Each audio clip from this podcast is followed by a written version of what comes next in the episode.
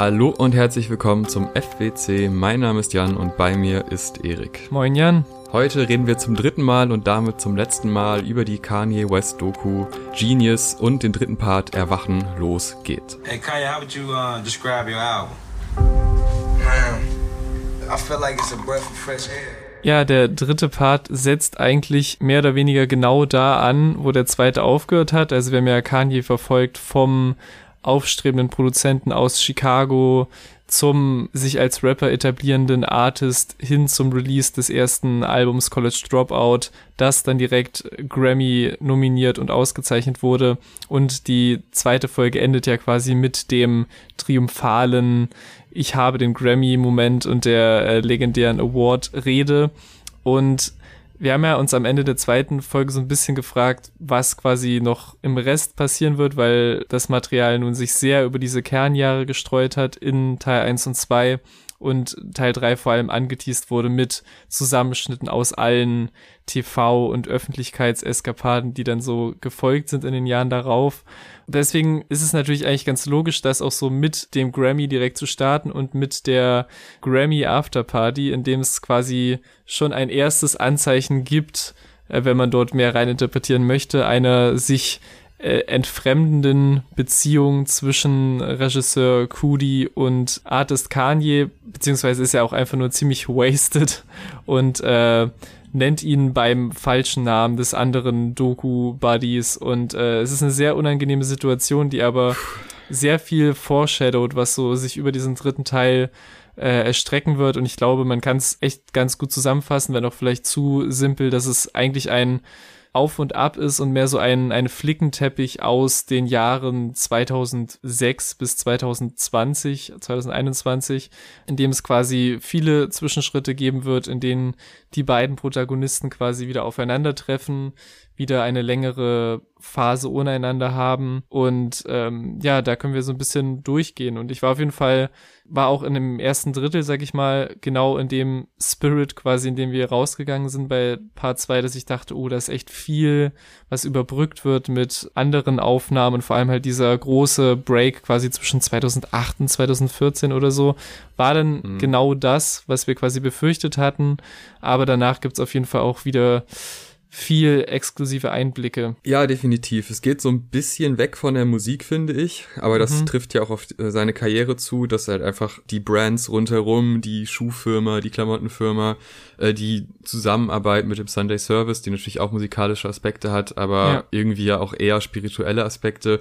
Da werden wir jetzt eher mitgenommen. Trotzdem läuft im Hintergrund sehr oft Musik, die man in anderer Form dann später released hat, was ich dann auch immer sehr, sehr geil finde, wenn man quasi Versionen zu hören bekommt, die es so gar nicht aufs Album geschafft haben, aber man merkt halt den Prozess und man spürt, an welchem Punkt des Prozesses diese Aufnahme stattgefunden hat. Es verschiebt sich neben den Inhalten halt auch sehr viel in der Wahrnehmung meiner Ansicht nach. Also in den ersten zwei Parts war es eher unangenehm zu sehen, wie Leute auf ihn reagieren. Jetzt finde ich es eher andersrum unangenehm, dass eher in Monologe gerät, wo man sich fragt, okay, was ist da jetzt die Kernaussage und ist die nicht eigentlich schon seit 3 Minuten klar? Also wieso wird es immer weiter mit Riesenstopps zwischen jedem Wort weitergeführt und keiner greift irgendwie ein, sondern alle hören zu und sagen, ja, krass, ja. Das sind so Momente, wo ich echt denke, ich finde den Menschen total faszinierend, ich finde faszinierend, was er gemacht hat, aber es ist wirklich eine andere Person in dieser dritten Folge im Verhältnis zu den ersten zwei. Und natürlich ist das eine Weiterentwicklung und er hat viel erlebt und es sind auch schlimme Dinge passiert und viele Sachen, würde ich schon sagen, da wurde er missverstanden auch, was aber auch daran liegt, wie er sich ausdrückt. Ja, es ist schon irgendwie ein wilder Ritt und nicht alles, was ich da sehe, finde ich toll. Aber was ich halt wirklich toll finde, ist die Arbeitsweise von ihm. Also wie man merkt, dass er sehr, sehr viele verschiedenste kreative Köpfe zusammenführt, zu halt so großen quasi Arbeitsplätzen und Räumen, wo sie sich austoben können, wo er das halt schon so ein bisschen anleitet, aber auch, wie ich finde, nicht zu extrem. Also ganz oft erzählt er einfach so, ja, mir gefällt das und das an dem Schuh nicht, und dann kannst du schon sehen, wie er quasi 2 Minuten später ist er wieder weg und fährt zu dem nächsten Termin, aber die Leute wissen, okay, er will das und das und meine Vision füge ich da hinzu, und ich finde diese Arbeitsweise wirklich spannend und ich finde das ganz toll, und es ist auch so ein bisschen erklärend für das, wie Donda das Album jetzt klingt. Also du hast ja unzählige Features, also es ist ja wirklich mehr Feature als er selber, trotzdem immer noch mit seiner Regentschaft und seinem seinem Leitfaden. Mhm. Und so ein bisschen, das sieht man ja auch in der Arbeitsweise, die da dargestellt wird und wo man auch echt relativ intime Momente wieder mitbekommt zwischen, jetzt in dem Fall dann irgendwie ihm und seinem Vater, der dann einfach so per Handy mitgenommen wird, nachdem er die sehr fragwürdige erste Rede gehalten hat, bezogen auf seine Präsidentschaftskandidatur. Mhm. Und man kriegt so richtig mit, so der Vater weiß nicht genau, wie er ihm das mitteilen soll, dass das nicht cool war, wie es war. Ja. Aber trotzdem haben die halt ein sehr schönes Gespräch auf Augenhöhe, was so zwischen zwei Business-Terminen abläuft und doch eigentlich damit endet, dass er angekommen ist und sagt so, ja, hier, guck mal, die Frau arbeitet hier und die sagt auch kurz Hallo und das ist Coodie, der ist auch immer schon dabei. Ja. Also es ist irgendwie ein sehr schnelles Leben geworden bei ihm und auch ein sehr, also es war immer schon ehrgeizig, aber in dem Fall jetzt wirklich aufgrund dieses Jahres, wo es ihm wirklich schlecht ging, also es scheint so, als hätte er wirklich an dem Zeitpunkt gesagt, okay, ich muss was tun. So ein bisschen wie nach dem Unfall. So, Dann kam danach wirklich so eine Phase, wo es keine Kompromisse mehr gab und man sagt, ich mach das jetzt alles, ich zieh das jetzt alles durch. Und wenn ich irgendwie dann in der Dominikanischen Republik ein Album mache, dann mache ich auch parallel abends noch irgendwelche Business-Termine und erzähle den drei Leuten, die da kommen, was ich alles so erlebt habe und wie wichtig mir das alles ist. Ja. Und mit so einer krassen Ernsthaftigkeit und komischen Witzen zwischendurch. Also es ist sehr, sehr spannend, das zu verfolgen und das auch so kompakt zu sehen. Mhm. Auch wenn ich Angst hatte, dass es halt zu schnell nacheinander passiert, weil halt eben diese Aufteilung in, man kriegt eigentlich sehr in den ersten zwei Parts sehr klein zeitliche Abschnitte mit und jetzt hat man halt noch so viel, was theoretisch erzählt werden kann. Ja. Dadurch, dass halt wirklich über Jahre dann die Kamera nicht mehr dabei war, aber dann doch wieder kommt, das macht's gar nicht schlechter, sondern das macht's ein bisschen verzerrter, aber dadurch auch irgendwie spannender. Ja, ich finde auch gerade diese quasi intimen Momente, mit denen hatte ich ja echt so ein Auf und Ab oder generell die ganze Reihe schon, dass ich am Anfang ein bisschen gefremdelt habe mit diesem krassen Input quasi von Coodies Privatleben und da halt nicht ready für war und dann zwischendurch total gecheckt habe, so okay, da will er hin und deswegen, es geht mehr um die Beziehung der beiden und anhand dessen lernt man ja auch viel über Kanye und über die Person an sich und über generell so Kontakte aufrechterhalten, wenn man halt ein Megastar wird, so. Und das sieht man an diesem Teil sehr gut. Und da war ich auch am Anfang ein bisschen verwirrt, dass es jetzt so wirklich sehr, in diesen Jahren hatten wir keinen Kontakt und jetzt kommen erstmal so Privataufnahmen von der Geburt meiner Tochter und wie sie älter wird und habe das erstmal wieder für etwas weird befunden, aber wenn das dann wieder quasi connected wird mit Kanye ist jetzt auch Vater, wir sind beide Väter geworden, also die Leute draußen sehen jetzt nicht, es werden ein bisschen Augen gerollt, aber da fand ich dann schon, dass quasi in der Sekunde, in der quasi die Tochter quasi jetzt auch schon älter ist oder über Kanye spricht und erzählt so über die Verbindung von Daddy und Kanye und sagt, sie möchte auch Artist werden und so und dann finde ich, war das schon, also natürlich ein sehr süßer Moment, den er festgehalten hat, auch aus seinem Privatleben, aber auch sehr bittersüß, weil er natürlich im Hinterkopf hat, okay, meine Tochter erzählt so freudestrahlend von diesem Freund, den ich habe oder hatte, der halt ein Superstar geworden ist und ich habe den Jahre nicht gesprochen zu dem Zeitpunkt und weiß nicht, wie es dem geht und weiß nur irgendwie, dass er Vater ist und deswegen fand ich halt da dann wieder diesen Übergang von diesem Privaten jeweils wieder ganz süß geregelt und natürlich kommen auch krasse Einschnitte wie halt der Tod von Donda West in dieser Folge noch vor. Also es ist halt wirklich sehr viel, was jetzt halt wirklich in diese letzten 1,5 Stunden gepackt wird und gerade dadurch, dass halt Coodie vorher eigentlich nur Aufnahmen dadurch hatte, dass Donda ihn angeheuert hat, quasi Sachen zu filmen, wie jetzt dieses Promo-Event der Foundation und so, macht das auch nochmal eine zusätzliche Ebene auf, dass er quasi eigentlich zu dem Zeitpunkt mehr Kontakt zur Mutter seines Freundes hatte, als zu ihm direkt und dann kommt ja dieses einschneidende Erlebnis und quasi versucht da irgendwie Kontakt herzustellen oder für ihn da zu sein und das ist halt schon wirklich cool gemacht, so auch die Querschnitte zu diesen Sachen wie ihre Aussage da, du brauchst einen Engel, der über dich wacht und das dann, wie das so alles quergeschnitten wird und mit der Musik, das sind schon auch wirklich irgendwie bewegende Momente und ich finde gerade dieser Tribute, den er schneiden sollte für ihre Beerdigung und da diese Aufnahmen, wo die so durch diesen grünen Park dort laufen, wo Kanye früher gespielt hat, das finde ich schon, oder das Hey Mama zusammen rappen und so, das sind Aufnahmen, die da wieder sehr gut platziert werden, aber natürlich auch überleiten in die krassen Live-Eskapaden und Media-Rants und alles, was dann quasi in den Folgejahren kam,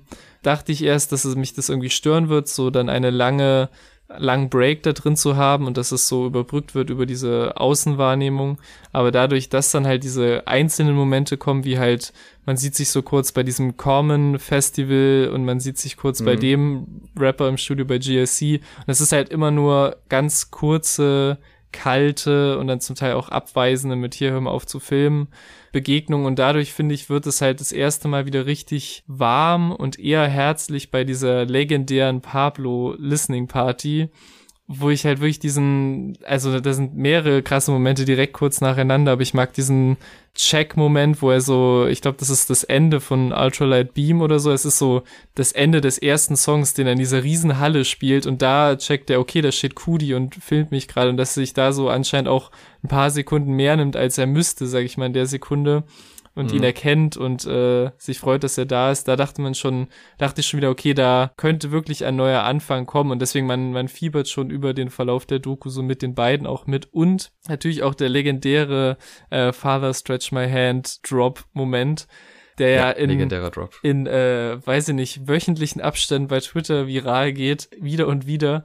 Und wo ich mich immer schon gefragt habe, wer diese Aufnahme gemacht hat, jetzt wissen wir es. Und wer, stimmt. Und da rege ich mich, ich meine, legendärer Moment, müssen wir nicht drüber reden, legendäres Duo, auch mit Kid Cudi so, aber ich reg mich jedes Mal immer noch drüber auf, warum er wegschwenkt, genau in der Sekunde, in der der Drop kommt. Jedes Mal denke ich ja, warum schwenkt man denn? Man hört doch schon das Young Metro Tag, warum schwenkt man da jetzt rum? Werter Herr Coodie, prämierter Regisseur. Naja, aber trotzdem natürlich wirklich geiler Gänsehautmoment und auch wie Mike Dean zu Famous mit Rihanna so mit dem Kopfnicken sich denkt, boah, das haben wir schon echt geil gemacht, so. Das ist wirklich so natürlich ein legendärer Abend irgendwie. Ja, total, also das ist, ich meine, das kannte man alles schon, das ist wie gesagt schon sehr oft viral gegangen, aber es ist einfach immer wieder geil, diese Listening Party, die hat wirklich einfach große Momente gehabt. Ich würde trotzdem gerne nochmal zu Kritikpunkten kommen und auch zu Sachen, die du eben gesagt hast, die wir ein bisschen unterschiedlich sehen, wobei ich dir da auch teilweise zustimmen würde. Ich finde, manchmal werden diese filmischen Klammern zwischen diesen zwei Familien sehr erzwungen, um irgendwie weiterzuleiten zu anderen Themen und irgendwie zu sagen, ja, schau, wir sind beide erwachsen geworden und wir haben beide Familie bekommen und das hat bei Kanye XY ausgelöst. Weil wenn man ehrlich ist, sieht man von der Familie von Kanye gar nichts in dieser Doku. Man sieht nichts, man hört immer nur, er hat Familie, aber wir sehen die Kinder nur in Sachen, die wir eh schon als irgendwelche Promo-Videos oder halt Musikvideos gesehen haben. Wir sehen aber nicht den Vater und die Kinder, wir sehen auch nicht die Frau und ihn. Er ist meistens nicht mal im Land, wo sie auch sind. Also das ist natürlich alles dem geschuldet, was man halt aufnehmen darf und was nicht.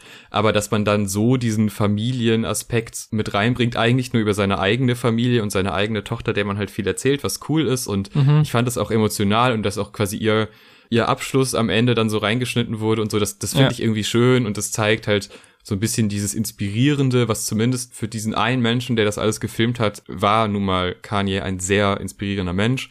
Das finde ich irgendwie geil, das kommt da gut rüber und auch, ne, halt diese familiäre Verbundenheit und diese Figur, die innerhalb dieser Familie auch einen wichtigen Stellenwert hat. Aber ich glaube, das ist halt eine relativ einseitige Geschichte und das ist auch irgendwie logisch, weil der eine ist halt Weltstar geworden, der andere nicht. Trotz alledem finde ich es halt an vielen Stellen etwas sehr konstruiert und eher so, ja, wir müssen schon irgendwie sagen, dass jetzt 4 Jahre quasi vergangen sind, wo wir halt einfach nichts haben von ihm und höchstens irgendwelche Media-Schnipsel, wo sich Leute aufregen, wo er auf Bühnen rennt und Sachen sagt, die eigentlich nicht in Ordnung sind. Trotzdem finde ich es auch da sehr schön, wie Coodie es schafft, so seine Wahrnehmung des Ganzen, der ja nun mal sehr nah an ihm dran war, irgendwie mitzuteilen, ohne dass das jetzt so krass wertend ist. Also es ist an manchen Stellen, denkt man sich so, ja, okay, also wir haben verstanden, du feierst ihn immer noch sehr und alles, was er macht, hat irgendwie einen Grund. Und ich teile manchmal sogar auch diese Auffassung. An ein paar Stellen merkt man aber schon, also gerade diese Präsidentschaftswahl, das ist natürlich ein geiles Medienthema, aber es ist kein relevantes Thema im Endeffekt, weil er hat kaum Stimmen bekommen. Er hat halt eine Rede gehalten und hat dann gesagt, hat ja eigentlich halt Twitter benutzt, um Werbung für sich zu machen. Aber es ist ja jetzt keine ernsthafte Kandidatur gewesen im Sinne von, er hatte wirklich eine Chance, er hatte Leute hinter sich, die innerhalb der Politik sind.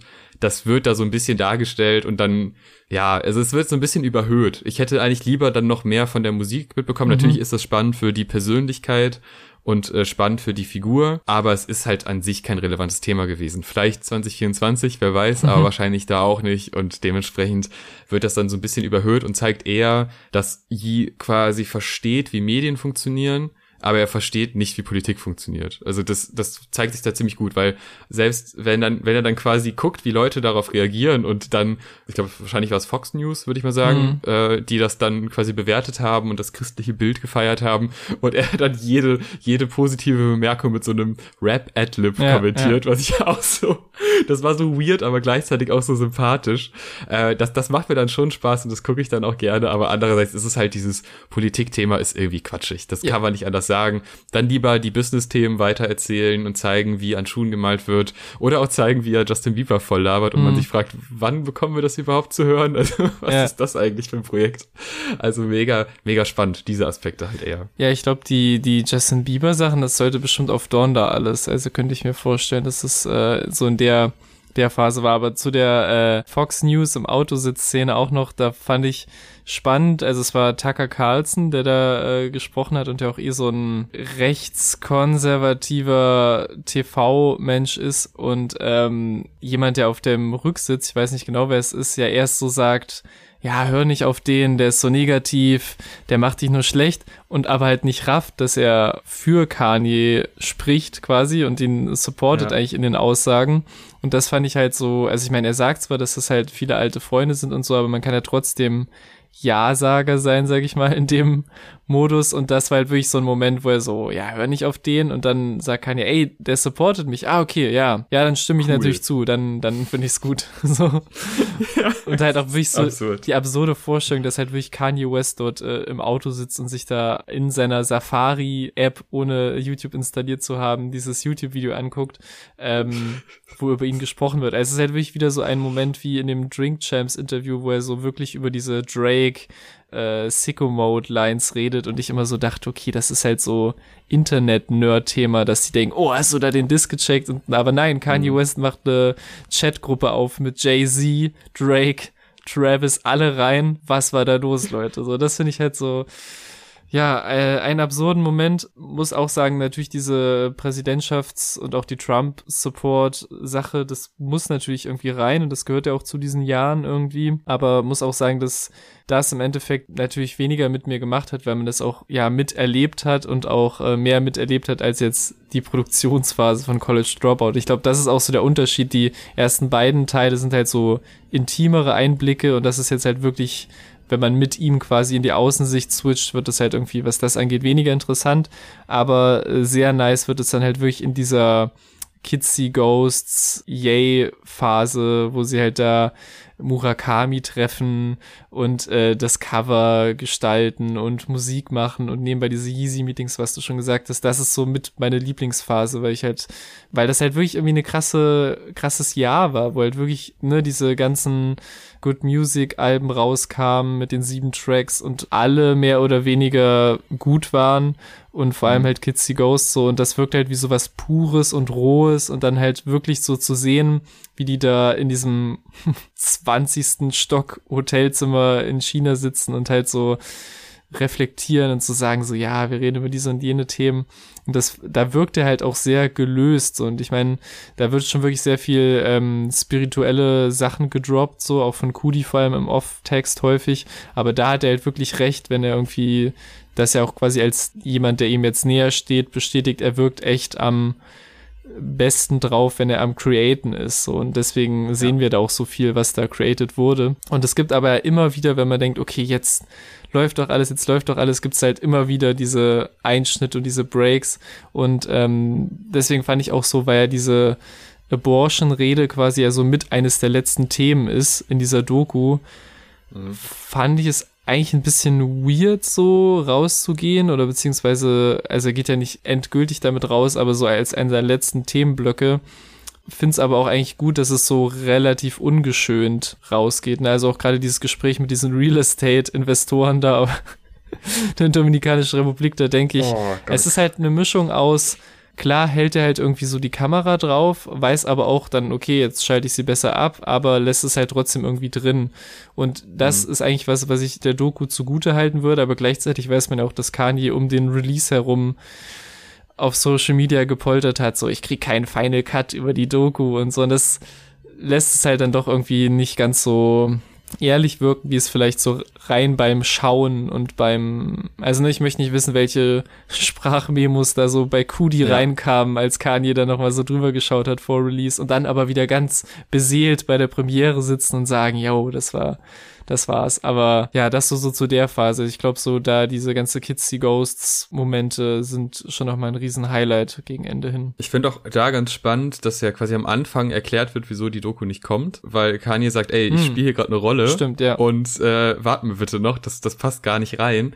Und ich habe schon das Gefühl, nach den ganzen Schicksalsschlägen, dass irgendwann der Punkt gekommen ist bei ihm, wo er einfach gar nicht mehr in der Lage war, eine Rolle zu spielen, sondern wirklich einfach alles rauszulassen, was ihn beschäftigt, ob das jetzt klug und reflektiert ist oder eben nicht.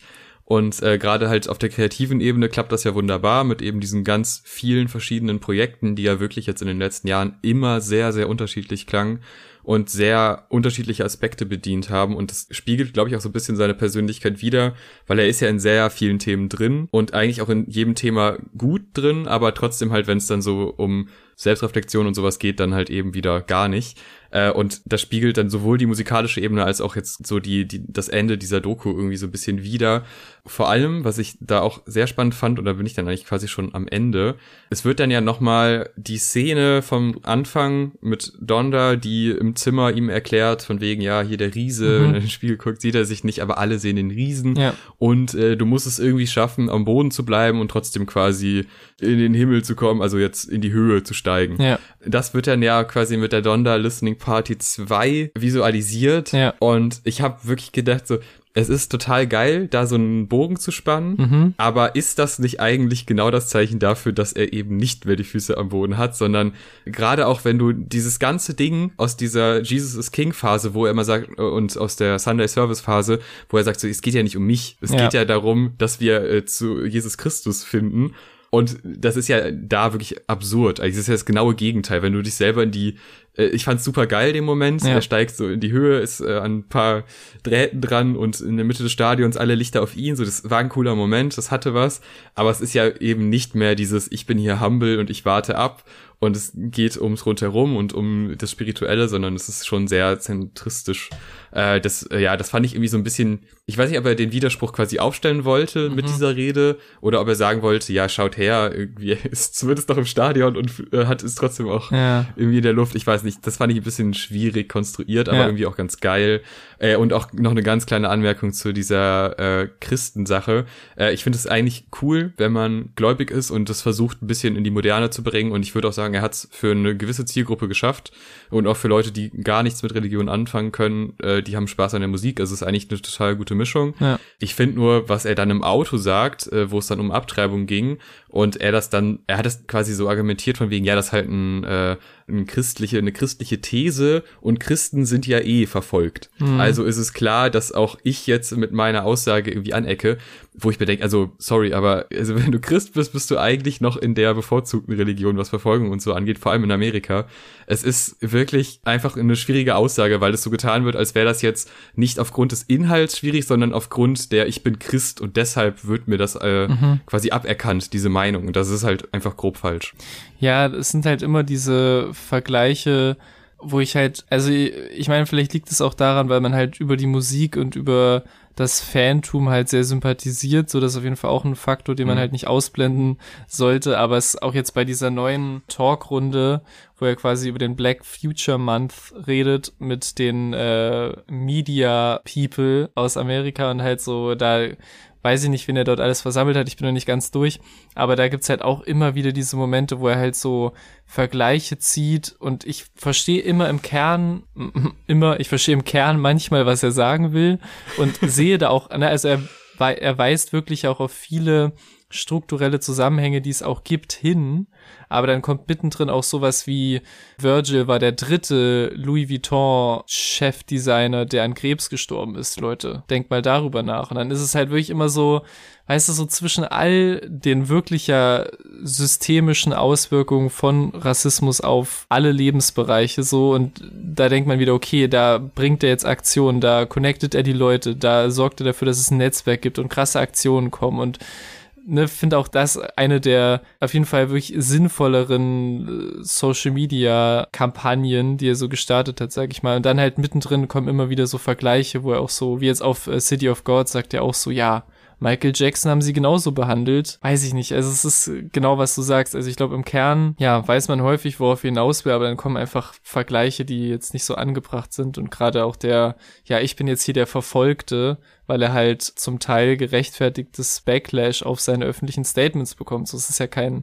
Aber gut, das ist jetzt die generelle Cancel-Culture-Diskussion, die wir uns für ein anderes Mal aufheben. Aber ich wollte auf jeden Fall auch noch nice Momente erwähnen. Ich fand das Telefonat mit Rick Rubin legendär. Also wirklich so allein die beiden zusammen so. Und wie halt... Für mich ist wirklich... Es gibt ja auch diese Rick Rubin-Interview-Reihe und so. Das ist so ein wahnsinniger Typ, wirklich. So nicht nur von dem, was er produziert und geschafft hat, sondern auch von diesem ganzen Mindset her, und wie er da anruft und Kanye berichtigt ihn so mit so, ja, ich verwende gerade nicht so excited, ich will mehr so energized sagen, weil das ist das ist nicht so negativ behaftet, und er sitzt halt wirklich so am anderen Ende und ist so, ja, Mann, ne, ich finde das gut, weil wann soll ich zur Ranch kommen und so, das sind wirklich so Momente, die einfach so zwischendurch so eingefangen werden.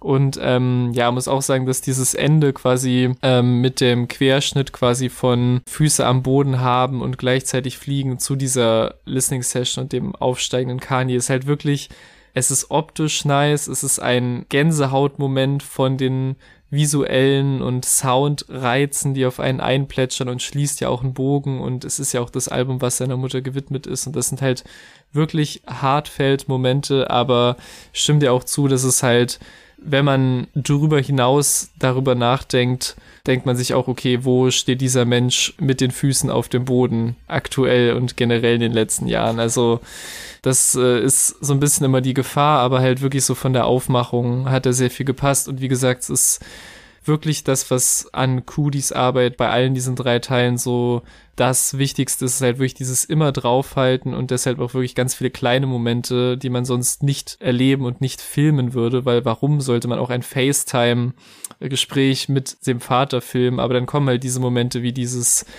wie er irgendwie von dieser missglückten Rede zu seinem ersten Fahrradfahrversuch kommt und sagt, ja, ich brauche dich um mich rum, und dann kommen dann doch wieder irgendwie so schöne Familienmomente, weil er ja auch irgendwie jahrelang kein gutes Verhältnis mit seinem Vater oder kein so intensives, wo er auch viel drüber redet. Das ist halt einfach die Stärke der Doku und die Stärke des letzten Teils gewesen. Ja, also ich bin auch positiv nochmal überrascht worden, weil ich wirklich Angst hatte nach den ersten zwei Parts, dass der dritte einfach das nicht hinbekommt, noch was zu erzählen, was man nicht durch irgendwelche Medien Aufarbeitung schon zu sehen bekommen hat, ja. Oder es halt in dieses Privatleben des Filmenden geht und nicht wirklich ins Privatleben des Menschen, der da eigentlich interessant ist an der Doku. Das Zusammenspiel der beiden finde ich auch echt spannend, weil nun mal auch die Seiten gezeigt werden, die auch wahrscheinlich für Coodie sehr unangenehm sind. Also wenn du merkst, du wirst gerade komplett abgeschossen und der Typ ist angetrunken und weiß gar nicht mehr so genau, wie du heißt, und beleidigt dich eigentlich auch die ganze Zeit vor der Kamera, macht dann wieder einen auf Spaß. Ja. Das sind einfach unfassbar unangenehme Momente, und ich finde es sehr gut, dass sie gezeigt werden in der Form, weil es gibt eine Verbindung zwischen diesen zwei Menschen, es gibt aber auch immer wieder Punkte, wo das sich trennt und dann in Konstellationen, die eigentlich nur eine Seite bedingen kann, halt wieder zusammenfindet, und das ist schön zu sehen, und das ist auch völlig in Ordnung so von beiden Seiten, wie die das quasi handeln. Ja, das war sehr interessant, und jetzt der letzte Part, der ist natürlich ein bisschen chaotischer, es wird viel mehr gesprungen, ja. Aber eben auch diese kleinen Momente, die da wieder gezeigt werden, dieses kreative Arbeiten, was gezeigt wird, die Umgebung, die irgendwie gezeigt wird, und das ganze Leben von ihm, zumindest was das kreative Schaffen angeht, nicht dass das Privatleben angeht, aber da diese Verbindung, und ich denke auch, das verschwimmt generell in seinem Leben sehr, die wird da sehr schön dargestellt, und ob man dann immer diese Klammern zur eigenen Familie machen muss, weiß ich nicht, aber sie stören halt auch überhaupt nicht, ja. Weil das sind ein paar Minuten, dann geht's auch wieder weiter mit irgendwelchen Dialogen, mit irgendwelchen Menschen, die Geldgeber sind oder eben Leuten, die Schuhe designen, und das ist total geil. Oder auch diese Das fand ich auch ganz random eigentlich, wenn man so drüber nachdenkt, dass er halt auch in der Dominikanischen Republik da am, das war schon Donda, ne? Es waren schon Donda-Sessions arbeitet ja, und da halt alive, ja. Dieser, genau bei der Session so dieser Mensch auf der Tischtennisplatte, an der Tischtennisplatte sitzt und irgendwelche Yeezy-Shelters, also irgendwelche Häuser entwirft. Ja. Auf der Tischtennisplatte, daneben liegt so die Kelle, wie wir Profis sagen, und halt, weißt du, da werden irgendwie so Häuser entworfen und gleichzeitig führt irgendwie Kanye so dieses Telefonat und sagt so, bei diesem Run for President-Ding einfach Vollgas weiter, einfach weitermachen. Und das war halt wirklich, genauso stelle ich mir auch, genauso wie wir ihn halt schätzen für dieses, er created wirklich alles Mögliche gleichzeitig, also wortwörtlich dort und wickelt das alles so gleichzeitig ab, war das auch wieder sehr sinnbildlich, dass halt so, dass man merkt, es gibt jetzt keinen krassen Plan, sondern sagt, hier, dieses Präsidentschaftsding, ballert da, macht da einfach weiter, so mit diesem Präsidentschaftsding. So, das ist so ein Stichpunkt des Gesprächs und dann geht's wieder weiter mit der Netflix-Doku. Das ist auch eigentlich ganz lustig, weil er das ja, wenn es um Business geht, dann kriegt er das immer sehr gut auf den Punkt gebracht, was jetzt rüberkommen muss. Also der eine, mach du mal bitte den Text für den und den Part, da ist der Beat, ich nuschel dir das mal kurz vor und dann mach mal bitte. Der andere malt das, was wahrscheinlich vorher auch besprochen wurde und dann wird noch kurz gesagt, hier, ja, könnt ihr bitte den und das covern davon, ich will, dass das rüberkommt und das rüberkommt, aber wenn du ihm mal Raum gibst, im Privaten oder halt im Zwischenmenschlichen länger zu reden, dann kommt ja echt lange Zeit nichts dabei rum, weil er einfach die Formulierung sucht, also da merkt man schon diesen Unterschied in dem Verbalen zwischen dem, was er irgendwie manchmal versucht mitzuteilen, wenn es eben nicht darum geht, on point zu sein und halt dem Business-Themen, wo er dann offensichtlich dann doch relativ genau weiß und eine zumindest sehr klare Vorstellung hat, was am Ende bei rumkommen soll. Und das ist schon irgendwie spannend zu sehen und beeindruckend. Und also so kann man es auch eigentlich insgesamt zusammenfassen. Es ist einfach beeindruckend, das zu sehen, weil so eine Persönlichkeit, die so erfolgreich geworden ist, die gibt's sehr, sehr selten.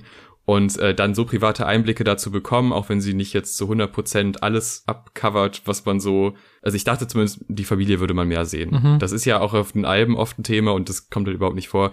Aber solche Sachen sind jetzt nicht weiter schlimm, weil das, was man sieht, ist sau interessant und das kann man sich auf diese 3 Teile aufgeteilt sehr gut ansehen. Und auch der letzte Part lässt da nicht sehr viel nach, er ist nur sehr anders als die 2 davor. Und damit sind wir auch durch mit dem 3. Part und damit auch dem letzten Part. Wie euch das Ganze gefallen hat, das könnt ihr gerne in den Kommentaren kundtun oder per Instagram DM, wie auch immer, unter den Post. Da gibt's verschiedenste Wege. Lasst uns gerne wissen, was ihr davon haltet, was ihr erwartet habt und was ihr vielleicht auch in Zukunft erwartet an Dokus von KünstlerInnen und ob wir die auch dann besprechen sollen oder ob wir uns einfach nur auf Musik fokussieren sollen. Lasst es uns gerne wissen, lasst doch gerne eine Bewertung da. Bis zum nächsten Mal. Vielen Dank fürs Zuhören. Tschüss. Tschüss.